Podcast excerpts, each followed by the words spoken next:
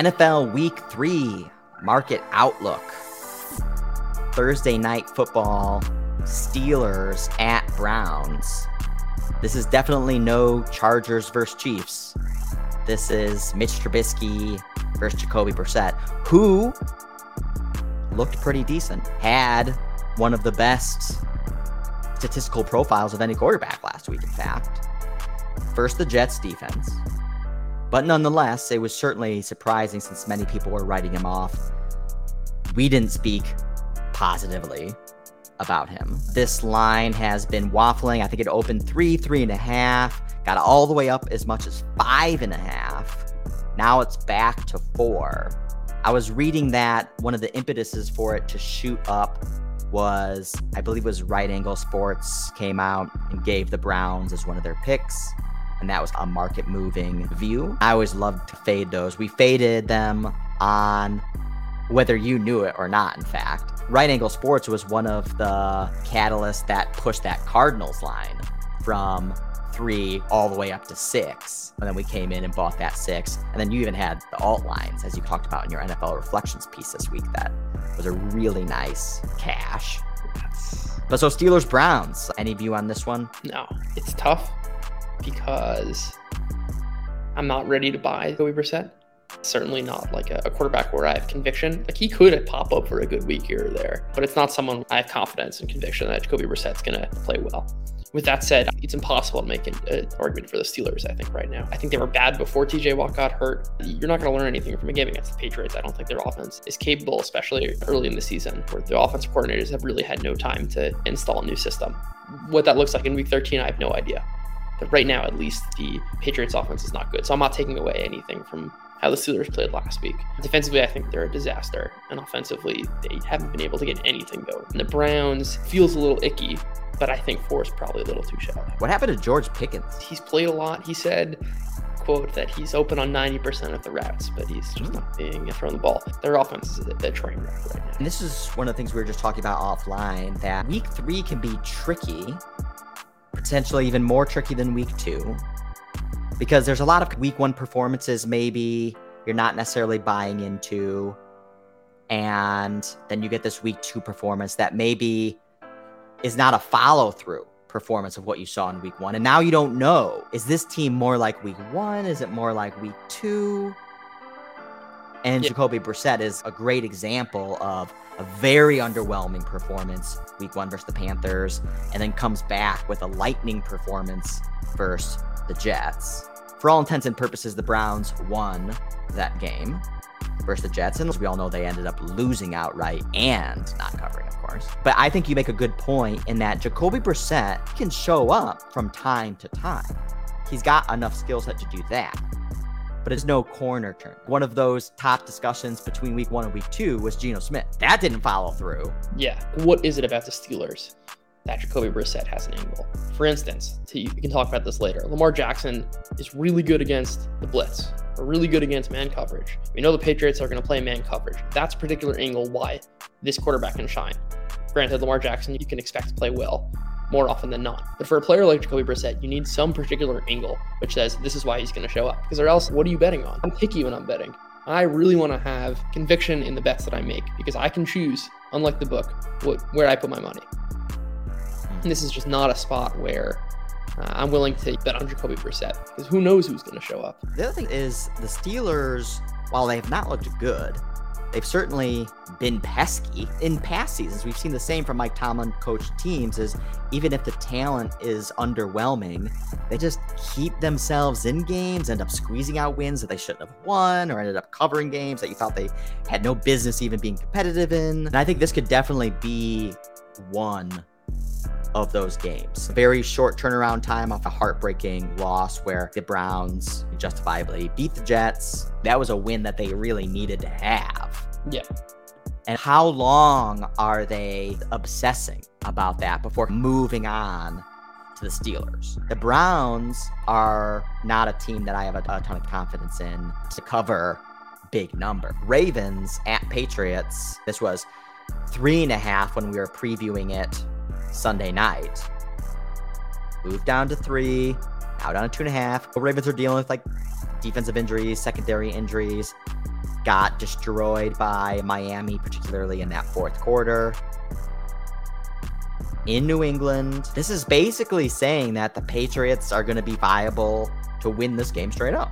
Yeah, they got through three.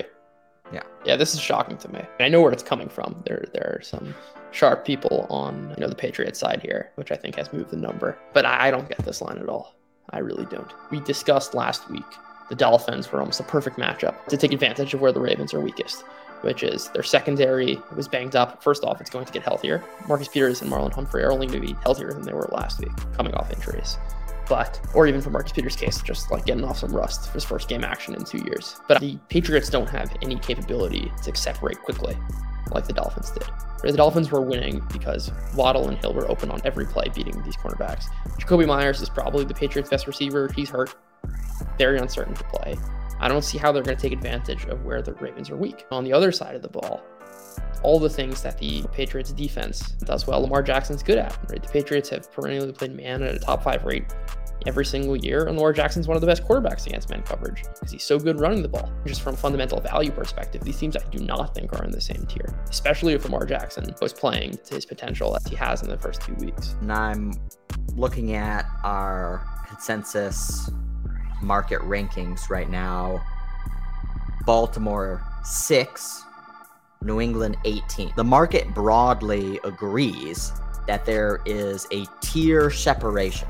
We've had two weeks now. Third week could be tricky, especially for those games where you've seen teams play two different styles, two different performances that make you say, well, well how are they now going to show up in this third week? And if I think if the Ravens play like they did versus the Jets, then the Patriots are definitely live here to certainly win straight up. We even discussed this last week, which is, and we almost got the answer to our question of did Lamar Jackson now run in week one because it was the Jets or because it's going to be a feature of their game plan? And he did run last week against the Dolphins, which leads me to believe that no, they were just holding back against the Jets. Also, just another angle of this game, the Ravens are a particular team who could take advantage of kind of the whatever's going on in the offensive room of the Patriots. I don't trust Mac Jones under pressure. I don't trust Mac Jones against the blitz. Right? He doesn't have Josh McDaniels helping him out, making pre-snap adjustments. I don't think he's going to be particularly good against aggressive defenses. And the Ravens are extremely aggressive. They're always blitzing at an extremely high rate. I think they take advantage of that. Mac Jones is horrible against the blitz. And he's without his key helper from last year in Josh McDaniels. I just don't trust this coaching staff. I don't trust his offense to get anything really going. So this is a very questionable line move against kind of the fundamental evaluation of this matchup. It's very hard to find really any yellow flags about this. Are you willing to ignore the market movement? I'm willing to capitalize on it. I'm glad they gave my alternate line more juice. Yeah, I'll But take also- the, take the, uh, the three plus 103. Sell the half point. The other thing about the Ravens in particular is that when they win big, right? Something like 63% of the games in the Lamar Jackson era, or 63% of wins, excuse me, they've won by 10 or more points. So I love either either they're losing, or it's gonna be a real close one, or they're blowing them out. Give me the nine and a half. Love the nine and a half this week. I I think will be a little bit more fun to bet live. Oh yeah. All right, Bills at Dolphins. This line's moved. I didn't think that it would move this sharply given what we saw from the Dolphins. I understand the Bills blew out the Titans. We had the Bills in circa, closed the week three and two, sitting at seven and three. Feels very nice. But now, so they're six. Sunday night, it was four and a half, given you know, six is almost as much as a key number as seven these days. Do you still like it here at six? Is there any other kind of ways that you might want to express a position on this game? I think this is a great contest play. You talk about like week three being hard because you don't know which team in week one or week two is going to show up.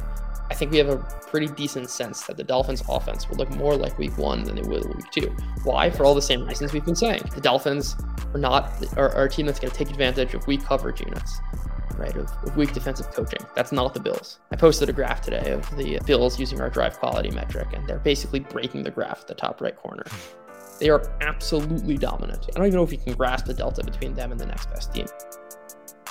Uh, and I don't see any reason why they won't be able to move the ball against the Dolphins, who just Yeah. got shredded by the Ravens. And I'm selling the Patriots. I don't think they're going to get anything going. So their week one, their inability to score means nothing to me. But I just I don't see I don't see the Dolphins competing with the Bills defense here. Yeah. The other thing is, I'm not impressed with super late rallies in games because that can happen.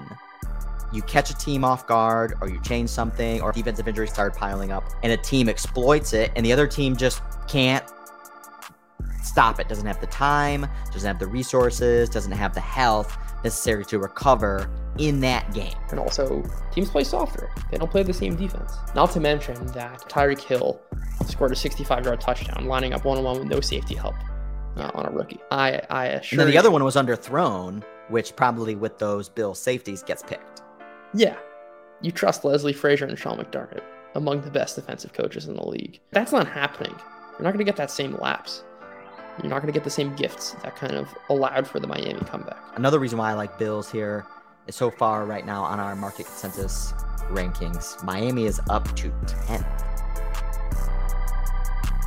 The sharp move higher off that performance versus the Ravens, pretty much just in the fourth quarter. That seems a little bit too high. I'm willing to fade that. Bengals on the road, minus five at the Jets. This was four and a half. It's moved up to five. Everyone's butthurt on the Bengals. I'm butthurt on the Bengals. You said you liked Bengals alt line on Sunday night. You're willing to ignore the first two performances, acknowledge that the explosive play is going to show up some point in time. Maybe in this game. I think that's right. There's also, I was just, as I was doing my Twitter scrolling, noticing that like Robert Saleh plays a ton of cover one and cover three, which are defenses that Joe Burrow has destroyed.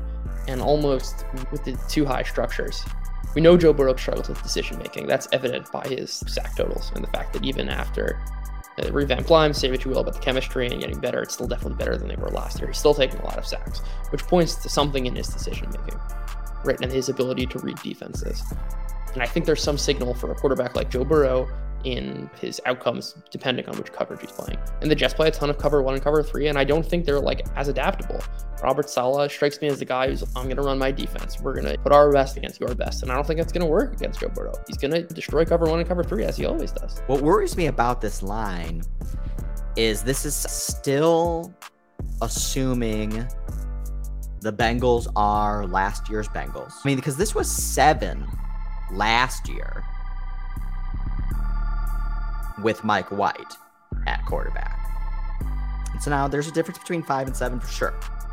But it's still a lot of benefit of the doubt that the Bengals are going to comfortably win the game. If the Bengals aren't who we think they are, and the Jets also aren't who we thought they are. Remember how I was voicing concern about that potentially that Jets Ravens matchup? Maybe Joe Flacco can show a little flash. Maybe he can take advantage of those receivers. It didn't happen week one, but I, I was talking about how I still saw them move the ball. Like it didn't necessarily show up in the score. They turned the ball over out. They made a lot of kind of typical Jets bonehead mistakes. But basically, what happened versus the Browns is what I was warning about could potentially happen like in that Ravens game. Whereas, yeah, Joe Flacco, if he's under pressure, he's just gonna like class and turn to shit. But like he has enough in him to make some of those game changing plays that he did versus Cleveland. And do we have confidence in the Bengals defense to get the same type of pressure that you need to get on Joe Flacco to really disrupt that offense? Mike LaFleur is a great OC. I feel like a lot of people ignore just because it's the Jets. But they got some great offensive play calling, got some great weapons at their disposal now. And if you give Flacco time, he's more than capable of carving you up. I hear that case. I do. And even just to add some data points, they're like forcing coverage mistakes at the highest rate in the NFL, which I think is a combination of offensive scheme and wide receiver ability. The kind of issue with the argument that I have is that it's almost you need a bunch of steps for that to happen. It's if A, then B, then C, then D. Right? If the offensive line holds up, if the receivers get open, like a lot of things need to go in order for the bull case to happen. There's certainly decent likelihood of that happening. but I would almost rather bet on what's to me more certain that you know Ja'Marr Chase and Tee Higgins will get open for Joe Burrow to throw deep. With all that said, I really don't hate buying a Jets live bet early if the Bengals do hit on the explosive plays, banking on the Jets can very well come back in this game. And I also don't mind hitting the alt line for the Bengals and even betting like a Jets money line. Yeah. Trying to create a middle. This is what I want to see. I want to see if the Jets are able to protect Joe Flacco. That is one singular trigger point for me to yeah. want to start taking Jets exposure. Saints minus three plus 100 at the Panthers. I think this is like still two and a half. Most other places, Saints dealing with a bunch of injuries. Panthers have looked bad versus no the Giants and looked bad for pretty much three quarters versus the Browns. I really liked the Panthers versus the Giants. And one of the things I think I was in my tiltiness on late Sunday was just like betting on bad teams versus bad teams, thinking that the one bad team is going to be a little bit less bad than the other bad team. So I love the less bad team. Like, yeah. just find another opportunity, dude. Yeah. And it's like the bad coaching can just compromise everything. Yeah. Like you attack the Panthers on the ground. That's how you attack Panthers. That's how teams been doing it for a couple years. Kamara's out. I don't know if Mark Ingram's going to be the engine of the the Saints offense, and I don't. I, I need to see it with the Panthers before I back them. You've also been very good at basically just saying this is a crappy matchup. There's a lot of questions, or these are just two bad teams, so I don't really have too much insight to offer, and I'm not going to be betting this game, so pass. Is this one of those? Yep. Lions at the Vikings. Lions plus five and a half. This was seven and a half when we were previewing it on Sunday night come down at a full two points, crossing two key numbers through seven, through six. There's a lot of Lions love. And the consensus market ranking still only 25th, but we know there's a lot of positive bubbling sentiment on the Lions, especially from betting perspective, since they've been covering machines. And now they're winning up outright. But even in our drive quality metric, they're the number one offense right now. And I don't think the, the Eagles are a train wreck on defense. I think that's what the Vikings game semi suggests. I've, I don't know what to make of the Lions. I really don't. Like, why this year are they succeeding so much more than last year? That's a little bit taking me off jumping on board here. This could very easily be a two game blip. And like they're hitting on a bunch of explosive plays, relying on that the past two weeks, but that can continue. Like, I was all on board the Kevin O'Connell train after week one probably overreacted. But look, if this offense is leading in our drive quality metric, if they're producing at a, a great rate, I don't think the Vikings are the defense to stop them. Who knows?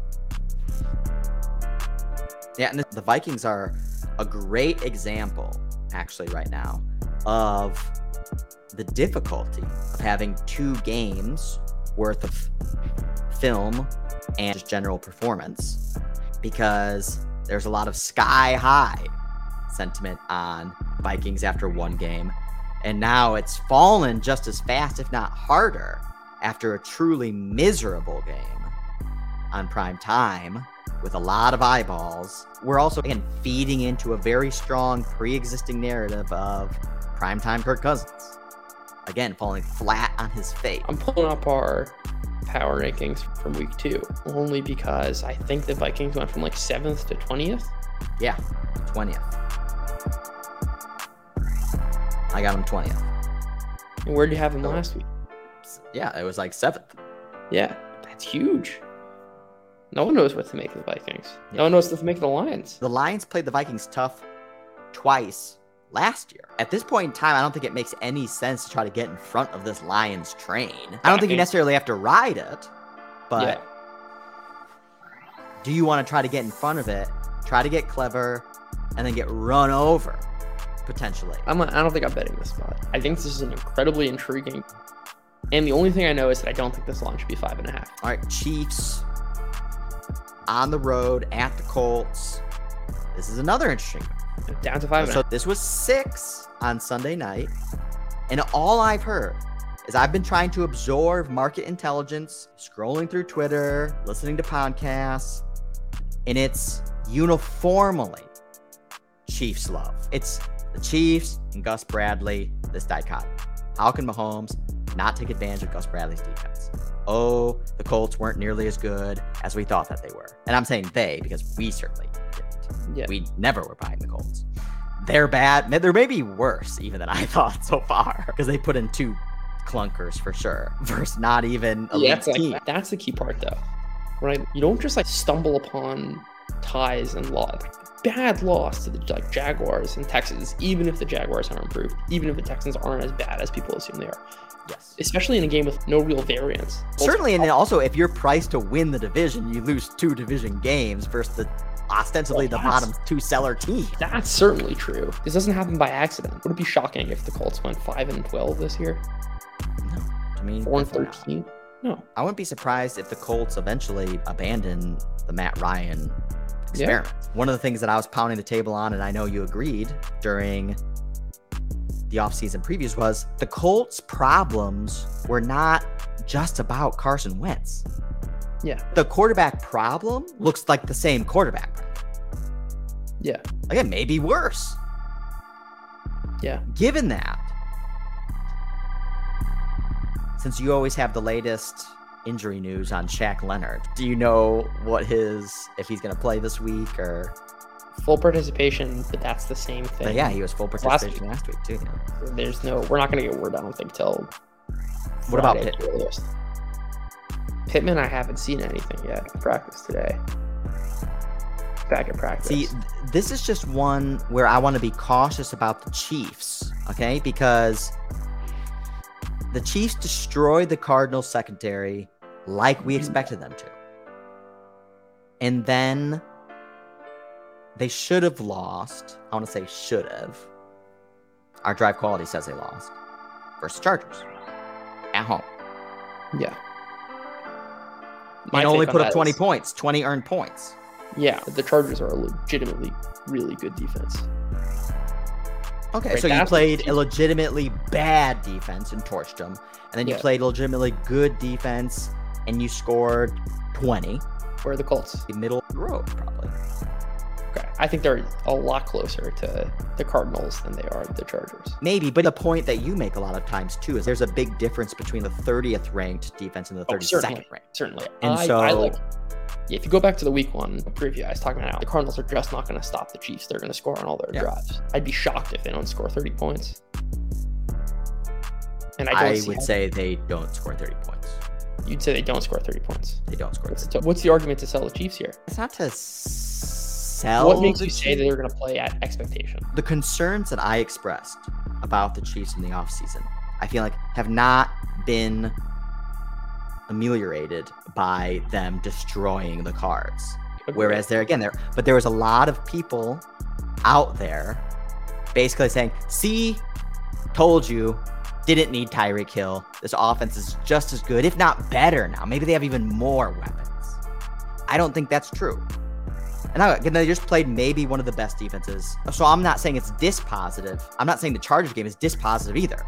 I'm not saying, Right. look, they didn't, they only earned 20 points versus the Chargers. That's a good defense. So it's not to say that they're necessarily bad or they're not as good either. Yeah. But I'm still questioning whether or not this offense might be like the offense that we saw like the first half of the season last no, year. no. Maybe not that bad. Not saying like three, they're going to score three points versus Titans type bad. Yeah. But I'm saying this reverse, this counterintuitive line movement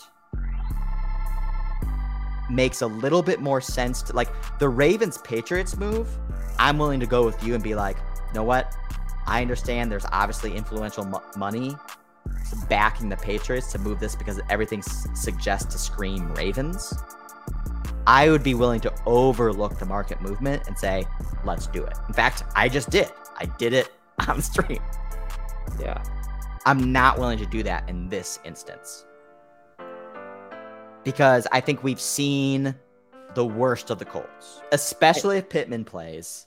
That will certainly make them look better. Yeah. I think they can cover if this gets back to six. But why? I don't know if I want to take the six to seven was definitely more attractive. But I think I will not be betting the Chiefs. I think the market angles are right. I would just like, is there a fundamental value angle or a game angle? No. No. Okay. We were talking about what's sufficient to happening, and I think the Chiefs' floor is so much higher than everyone else's. I have a lot of conviction they're going to score at least in the 20s. And they're just starting at a huge advantage over the Colts. And I like am not willing I'm willing to bet that like there's a decent likelihood that the Colts really suck. Their offense is just bad. In which case this game's not gonna be close. Yep. That could definitely be true. Remember, it was even a couple years ago when the Chiefs, maybe it was 2018, when the Chiefs were like really ripping. And they went and played the Colts and put in a really weird, bizarre game. They only scored like 13 points. I think they ended up squeaking the game out, but it was super low scoring. And that was like the first time where it was like, wow, the Chiefs aren't going to score 30 points every single game. If there is a difference too, if it's sharp money collectively, again, like generally sharper betters or some singular loudmouth. Yeah. And the singular loudmouth I certainly like to fade. That just gives you value. Yeah, I think that's what's happening here, and I think that's what's happening in the Ravens spot. Okay, that makes more sense. Raiders one and a half at the Titans. I like the Titans here. Definitively Why? like the Titans plus one and a half. This might move a little bit extra, so I'm going to wait a little bit. But the Raiders, what, put up essentially zero points on the Cardinals for a whole half? A depleted secondary? Davante Adams caught the ball twice. We're very bearish on the Raiders. Now they're on the road for still a good head coach team and the Titans have now put in two bad performances in a row a loss to the Giants, and, a, and then a complete demolition by the best team in the NFL on Monday Night Football with everyone to see. I'm willing to buy that dip, and I don't think the Raiders should be favorites on the road versus a respectable team like the Titans. That's fair. What changes in this game script? What, what are the Titans going to do differently than the previous two games? Where's their offense coming from? Take me through the game and like how it plays out. The Titans win. I don't think it's more about that the Titans offense is all of a sudden going to score a bunch of points. It's just that the Raiders aren't going to score points. Okay, that's fair. Either. Okay, that's fine. In which case, I think we could make a case to bet the team total under. There's other things as well, which is, again, this is one of the things that I criticize a lot of generally good sports bettors, people who have good feel. Because also, this happens in traditional financial markets as well. Is sometimes you don't have a super strong fundamental thesis. Because if there is, it's usually known then. Like other people can visibly discern what that fundamental thesis is. Sometimes yeah. it's just about feel. And one of the times, like a lot of sports bettors who turn media betters, then they shy away from those moves because they can't wrap a convenient, compelling narrative around it. So no yeah. one wants to buy it. So now they only make bets that have that neat narrative around it. Yeah. And oh, those I, are I, not the bets that usually win. So this is the type of bet where I would say is explain to me how, what changes, what's different from these teams. I would say I don't know exactly, but this just feels right. This feels like the time you buy the dip on the Titans, who are not a terrible, they're not a bottom three team. I completely agree with you on the field part. That's absolutely true in every way you've described it. But the point I'm pressing on is you're making the assumption the Titans are not a bottom three team, and I'm not so sure that's true. Okay, that's fair. Team can really be in contention for the number one overall pick. What would give me concern is if the Titans actually are the 32nd best team in the league, aka yeah. worst team in the league, because this is more driven off Raiders right now and our market consensus rankings is 12th. That is common. Crazy. Yeah. So I would bet the alternate line last week. One of the reasons why, again, we were was our strongest preseason fade. And the Raiders are minus one and a half favorites on the road. What would keep me? Ca- more causes if you really do think that the Titans could be a 31st, 32nd team. That's a different story then. Yeah. If they're actually that bad. I don't think they're necessarily that bad, but I certainly allow for that to be Yeah. true Oh, because and I- basically I've also outed myself in the sense of I can't necessarily come up with I can't articulate a very strong handicap on this game. for sure does not mean that your reasoning and what's behind your thought process is not legitimate. But that's where I stand here. If just like the Mhm. Titans can be just so dreadful. Field trades too work well when there isn't a strong counterpoint as well. Eagles minus six and a half at Washington. Everyone loves the Eagles now. Eighth right now in our market consensus ratings. This is a field game, which for me is not having me bet the Commanders, but it's having me off the Eagles. Like when Jalen Hurts is being priced in as the third best quarterback for the MVP conversation, I need eight weeks to believe that, not two. Yeah. I'm not willing to back the other side, but I'm not willing to jump all on the trend. On Washington, we've had two games now where they've gone quiet. They came out a little bit hot versus Jags, but let the Jags come back, get the lead, and then they squeaked it out in the end. And then vice versa, started off super quiet, then came roaring back, and then just couldn't fully stop the Lions, but almost got right back to within one score there coming out of halftime. And that's not necessarily the type of team I probably want to bet versus the Eagles, which at this point in time have shown no slowing. Texans at the Bears, currently minus three. I've seen some minus two and a halfs out there. Two bad teams. Chicago's ranked 31st in the consensus market rankings, Houston 29th. Houston has put in two decent competitive performances was beating Denver for half that game. Again, very ugly, but still, they covered the 10, and that was never in doubt, pretty much. And of course, beat up on on the Colts and ended up giving it away, ended up tying. Maybe some bonehead coaching decisions, and not a ton of talent. But this isn't like maybe last year or even the year before that, where there was like the Jags and the Texans, and there was maybe the Lions, where there was just like some like really bad teams, like in the Jets too. Like you Yeah. like could not bet on them. Yeah. Bad. Where I don't think the Texans are necessarily in that league this year. No, we did bet on that, but Yeah.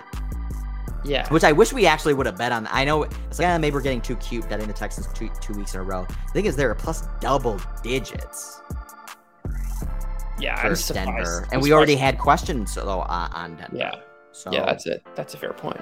And ten's a lot of points. what Um, about this one? Any, any strong views on this one? my my take? It's two bad teams. Yeah, two bad teams. This is what I was talking about earlier. Why are we betting on them? Yeah, no, li- literally. Lovie Smith revenge game.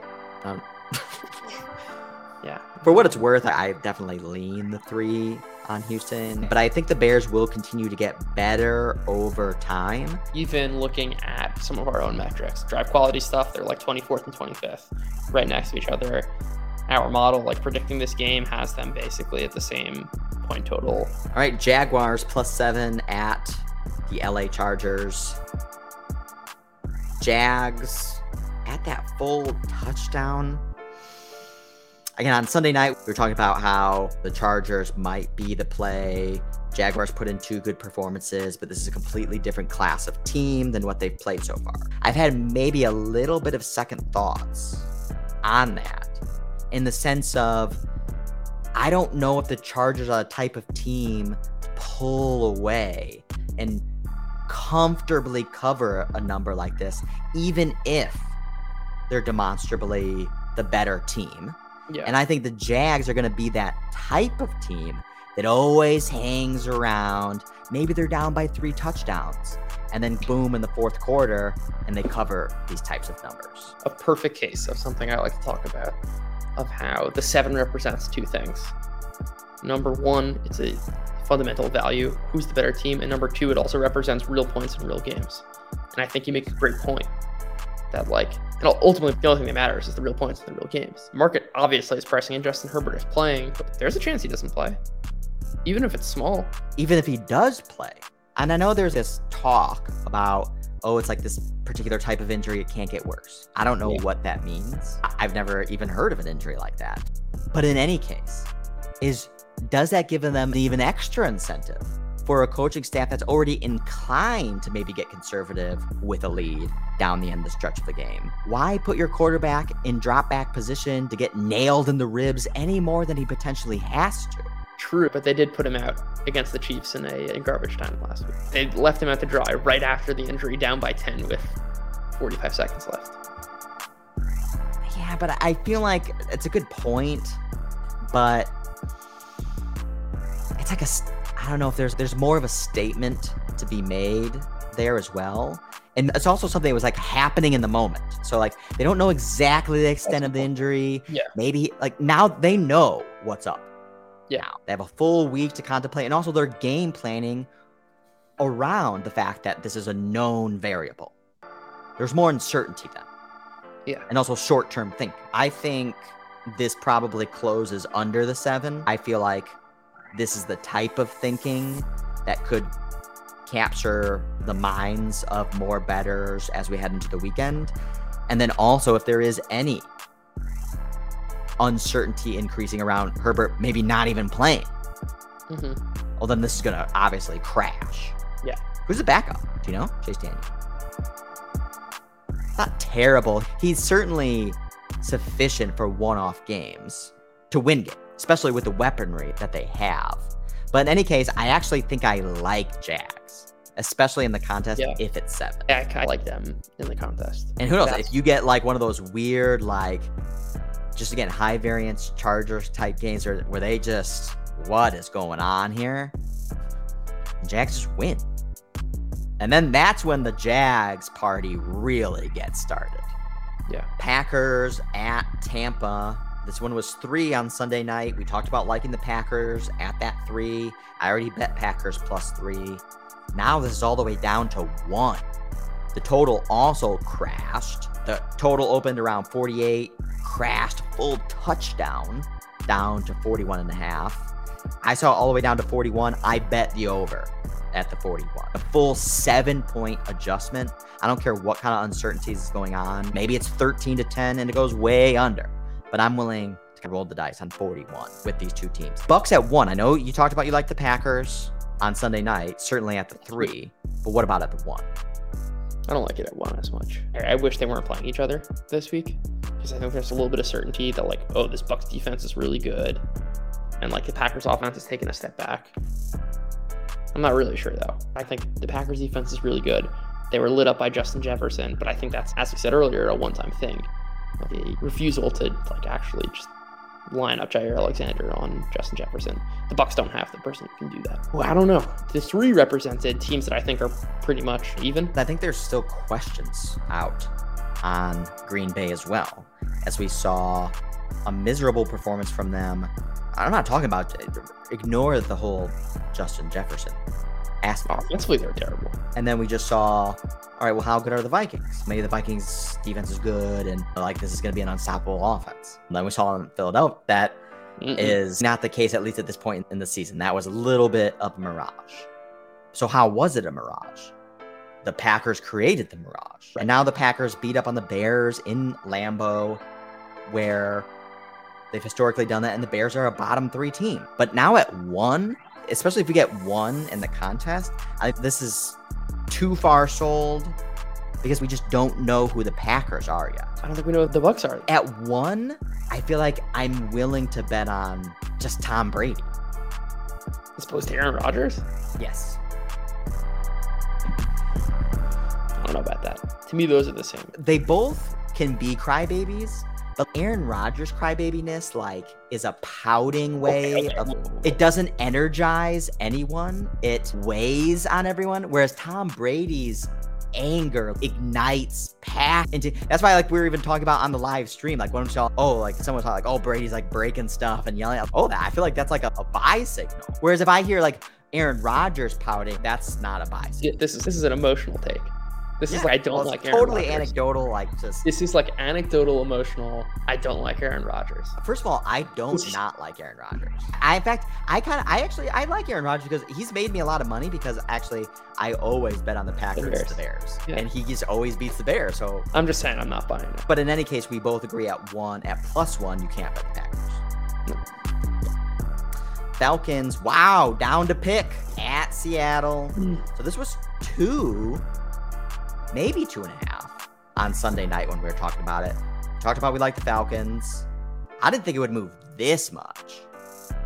That's tough. I thought it should be pick, but I didn't know it actually moved down to pick. Still like the Falcons. My DFS lineup is going to have Marcus Mariota. It's going to have Drake London, and it's going to have Kyle Pitts. And I think that's a good. Kyle proxy. Pitts breakout finally. Yeah, I'm looking Hey. bad with my bullish Kyle Pitts call right now. As good as Yeah, the but Falcons have looked, they're not even exploiting their best weapon. no, but I think they're playing the matchups here, and like they, the, the tight end position is not the way to beat the Saints. It's not the way to beat the Rams. I think the Falcons offense has a great game, and I just, I'm not buying Seattle's offense. So do you like the over? Yeah, And maybe you get a little bit of flash from Geno again. The other thing is what I want to look more into again is like what some of the play calling was between the two, because it seemed like from an arm's length view that the Seahawks went back to that very traditional, classic Pete Carroll conservative offense yeah. running the ball. Kenneth Walker was back, and they really tried to lean on him, which obviously didn't work. We've seen Pete Carroll as well. They're like Russell Wilson goes off, and he'll abandon it. Yeah. Like a good game from your quarterback by no means incentivizes him to lean away from running the ball. In fact, it almost empowers him to say that. it gives us the ability to run more. Yeah, I like the Falcons here. Rams at Cardinals. Rams down to three. Like, this is the one on Sunday night. I was like, yeah, like, I could see it. I don't feel strongly. But this was four and a half. Now down to four. Now down to three. And what am I missing? Is there some news out there? Dan, do you have anything? And Dan's our news guy here. He's Dan's the news guy. He feels the scent, but yeah, I'm with you here. I'm gonna look.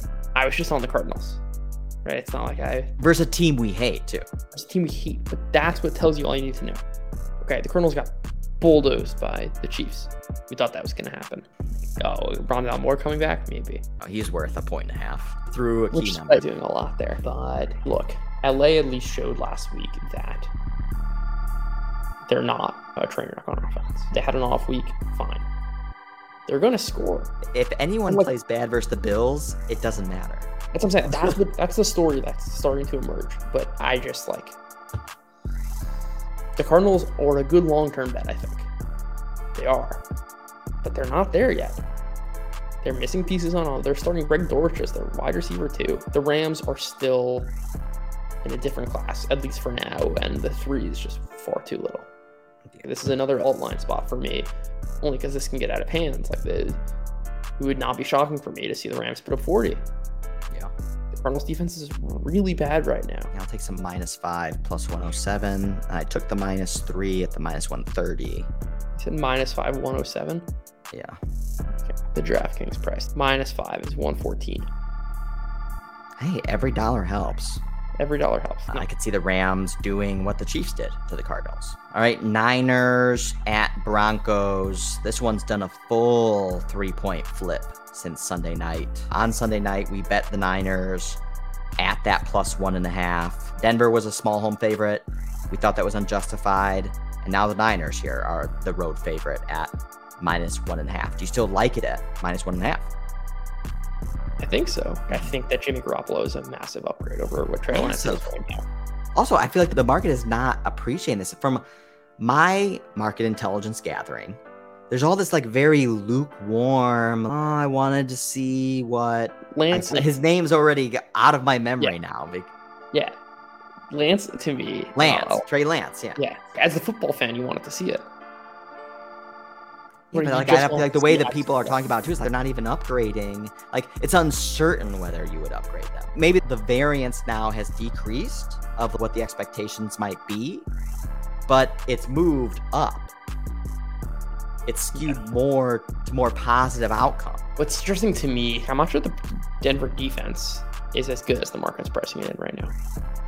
I don't think they've really been tested in games against Seattle and Houston. Putrid offenses. Terrible offenses. Would you say the two bottom three or four offenses?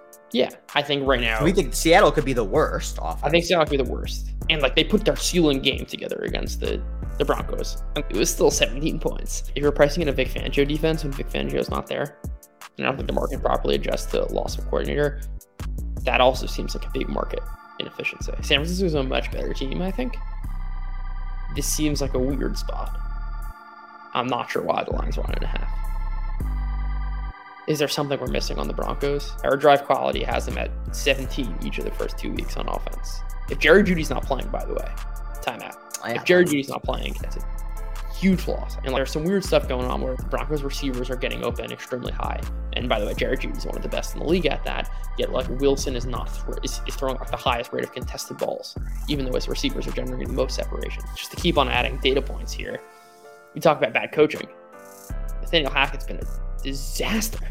Yeah. Clearly not ready to be a head coach. His decision making so far has been as bad as can possibly be. And it wasn't like he corrected it the next week. What I've heard that his excuses for some of those bad decisions is that they weren't necessarily well thought out definitive decisions that they're almost actually reflective of you know, you've seen some delay of games a lot of plays running the clock all the way down is because they're not coming to a decision fast enough. So they're not prepared. Who's making the call? Who's signing off? Got a bunch of people in his ear and this that and the other. That is a reflection of you're not ready for the main stage. And you're seeing a bunch of bonehead decisions get played out on the field. And Shanahan can definitely take advantage of those of this coaching mismatch. Yeah, I just checked my least sharp prediction game. The market has it at 53% San Francisco right now. I'd put it at uh, 64. Yes, I'm with you. Dallas at New York. This is another line that's plummeted the last couple days. This was three on Sunday night, which seemed way too high, even with Cooper Rush. Didn't bet it, but thought that there had to be some pressure moving down.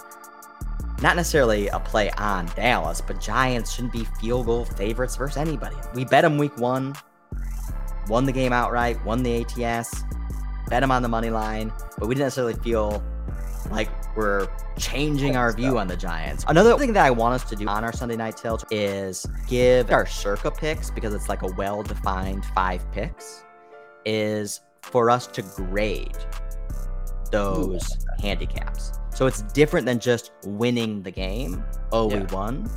But actually, was it a good pick? Was it a sound rationale? Did we win it for the reasons why we thought we'd win it? That'd like Bills, for instance, would be like an A plus because it literally played out exactly yeah. the way that we thought that it could play out.